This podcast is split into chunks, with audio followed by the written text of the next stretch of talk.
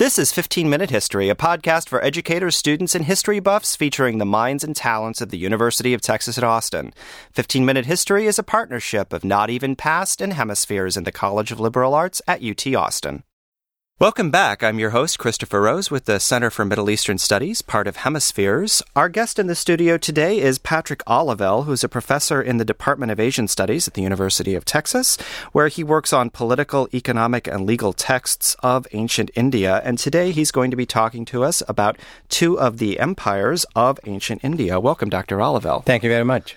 Uh, so let's start chronologically um, with this period of India. What was notable about it, and, and what are the two empires that we're going to be talking about today? The two empires are the Maurya Empire, which is the first one, uh, from about the fourth to the third century. And then the second one is the Gupta, that goes from the fourth century to the sixth century after Christ. So it's a period of about six, seven hundred years. I have called this period the period between the empires, the two major empires. And that has been the seminal period in Indian history. Everything that you associate with India, whether it is uh, literature, uh, religion, uh, or architecture, uh, would come from this period. Um, the major philosophical traditions, their major works were written during this period. If you talk about the Yoga Sutras, which are the foundational texts of yoga, were written during this period. Almost all of the Buddhist canonical literature was written during this period.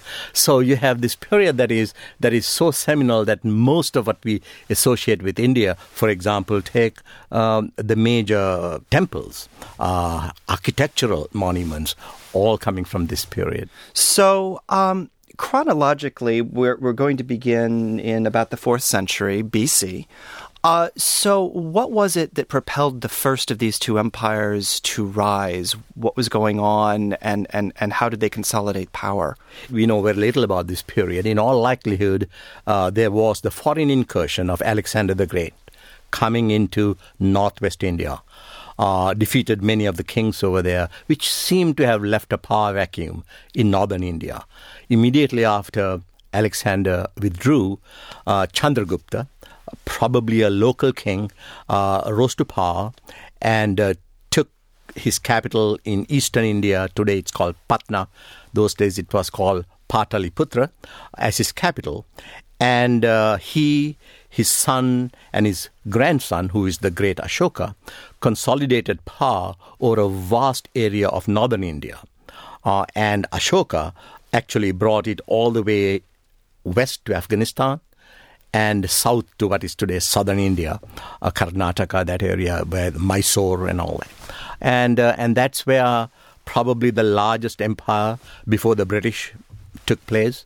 Uh, almost all of India, but going all the way into Afghanistan and Pakistan, uh, was under the power of this single king, Ashoka. That's quite an accomplishment, particularly in the pre modern era, for an empire to be able to rule over such a large territory. How did they control that politically, militarily, and economically? It is very unclear. Uh, it is clear that he did not control every inch of this territory. He controlled, I think, the major trade routes, the major population centers. How we know that he uh, controlled this area is that he left the first inscriptions of India, both pillar and rock inscriptions. Uh, we have found them in Afghanistan. Uh, we have a bilingual inscription in Greek and Aramaic, uh, which is in Kandahar. Wow. we have uh, inscriptions uh, in southern India. We have inscriptions all around what is today the eastern seaboard as well as the western seaboard and going all the way into what is today Nepal. So he left this his fingerprints all over this area with his inscriptions. So, what are written on these inscriptions? I know, for example, that one of the pillars appears on the 10 rupee note mm-hmm. uh, in India, so clearly they're very famous. Right. Um, and the uh, capital, the, the, lion capital, uh, is there in the Indian, Indian currency and the Indian flag. Um, what is significant is that this is the first written documents from India. It is interesting, such a ancient um, civilization for thousand years almost uh, operated without, as we know, something written. At least we don't have any examples of it. These are the first writings from India. Uh, we have texts predating it, but these were all oral texts, yeah. Uh, and what is interesting about these particular uh, inscriptions is that I have called them letters.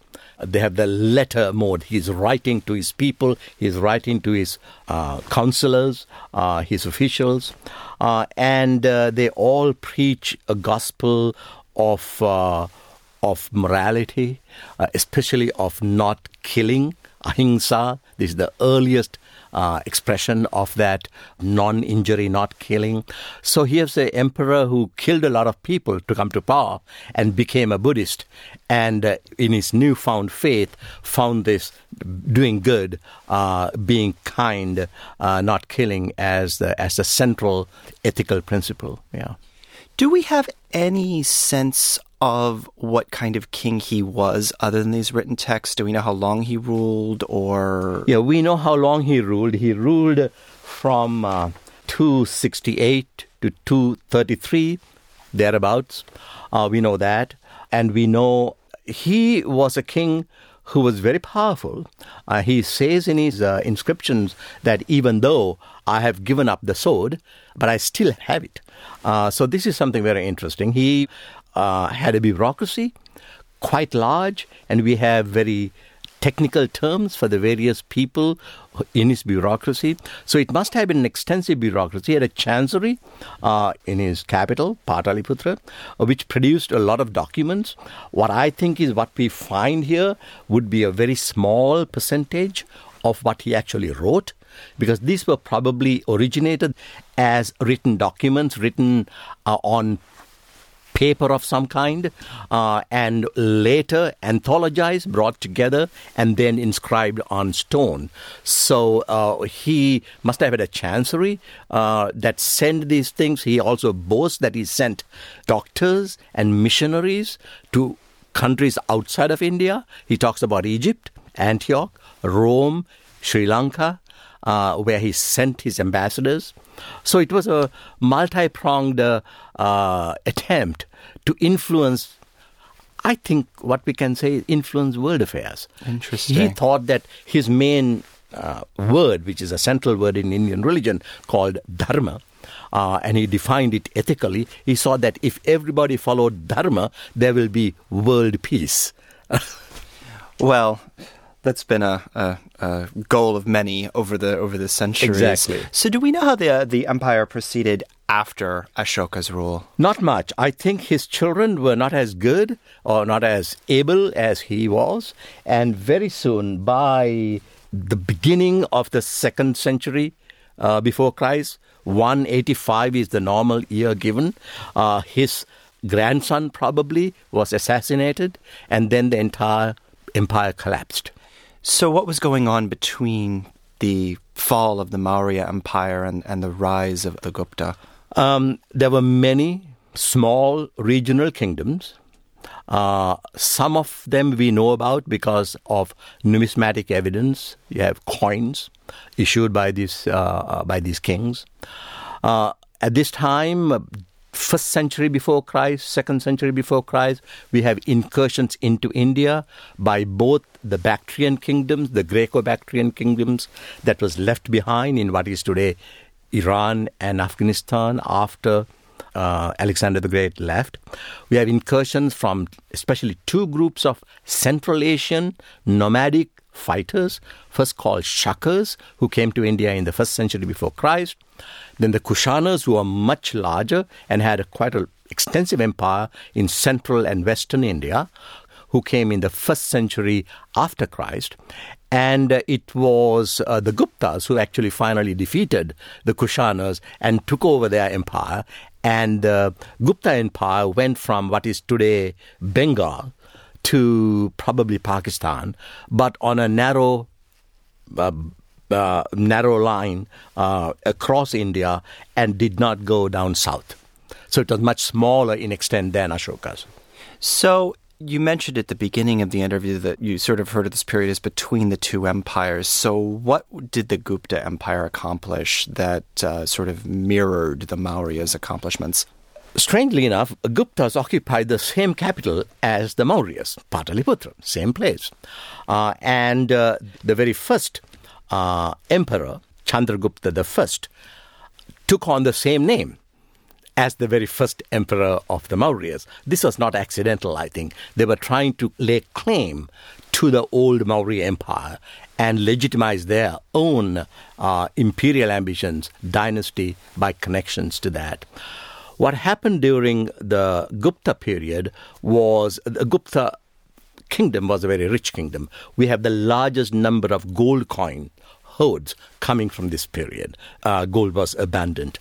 Uh, it was also a time when literature and art flourished in India. Some of the major uh, poets of India, such as Kalidas, who has been called the Shakespeare of India, wrote during this period. Uh, much of what we call the ancient classical architecture of India comes from this period. So it was a, it was a time of great cultural activity, uh, not just the political what sorts of literature were being produced? You mentioned uh, Kalidasa um, as as India's Shakespeare, so perhaps you could familiarize our listeners a little bit with Kalidasa and, and his works. Yeah, now Kalidasa uh, was both a poet as well as a playwright. So he has written several uh, plays, uh, Sanskrit dramas, as well as uh, epic poems.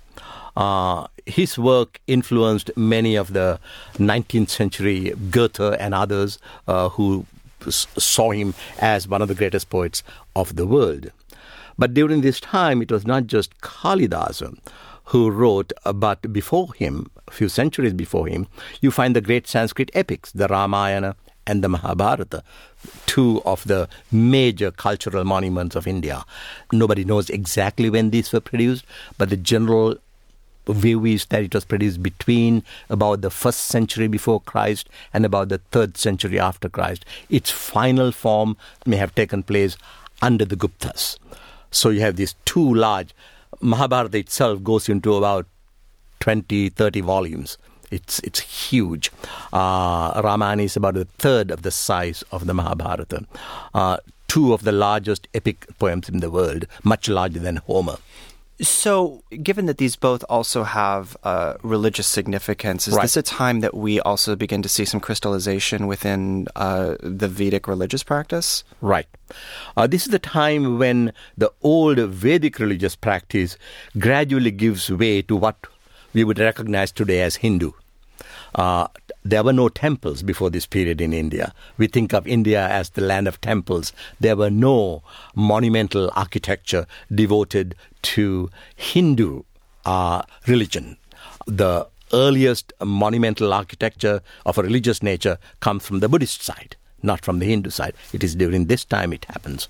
Uh, some of the major uh, Hindu philosophical treatises would be written during this period. I talked about the Yoga Sutras uh, and many of the other dealing with some of the crystallization of the Upanishadic thought about Brahman, about that the whole world is one and the world of multiplicity is illusory. All of that come into being during this period. This period is also the beginnings of what we call Hindu law. And here we use the word law in the broader sense of the word, both criminal and civil law, but also religious law, how to live a good life. You find the law code of Manu, uh, which is the most famous in India, uh, was written probably around the second century after Christ. Uh, so this is the period when most, not all, but most of the major classical texts that we associate with India and with the Sanskrit language were produced. Also, during this time, you have most of the Buddhist texts being produced, both the southern, the so-called Hinayana texts, as well as the Mahayana. Was the Mahayana texts, especially that were translated into Tibetan and uh, and Chinese. So, all the influence on those East Asian cultures through Buddhism took place through texts that were produced during this period. Yeah. So, when you were discussing the Maurya Empire, you mentioned the sort of attempt to influence countries outside of the borders of the empire. Do we see a similar effort during this period? No, that was started and ended with Ashoka, I think. Interesting. Uh, yeah, so, we do not find a similar interest, although there, it was the other way around. Most of the people, uh, most of the influence uh, into India comes from the outside. So you find all the incursions Persian, Greek, uh, Central Asian, they all come from the other side. Uh, and then later on, the Turkish, with the Mughal Empire and the coming of the Muslims, of course, a much later period. Right. Yeah. Right. So, um, ultimately, what was the fate of the Gupta Empire? Gupta Empire, as most ancient empires, gradually fell under its own weight, I think. Uh, it lasted longer than the Maurya. Uh, it lasted from 320, that is the generally accepted year when uh, when Chandragupta came to power, until about the middle of the fifth century, maybe even a little later, because most of these empires don't collapse in a single day; they gradually decay. Uh, and so it, it may take many decades before it finally is no longer visible on the ground. Well, uh, that's all the time we have for today. Dr. Olivelle, thank you for being with us, uh, and we'll see you next time. You're most welcome. Thank you. You can find a transcript of this episode, along with supplemental documents, suggestions for further reading, and correlations to this Texas and National Educational Standards for History and Geography on our website, blogs.utexas.edu backslash 15 minute history. That's the numerals 1 5 minute history. You can also find a link to suggest topics for upcoming episodes. The University of Texas at Austin is a free speech campus. Opinions and viewpoints expressed in episodes of 15 Minute History do not represent the official position of the University of Texas or of any of its colleges or departments. Thanks for listening. We'll see you next time.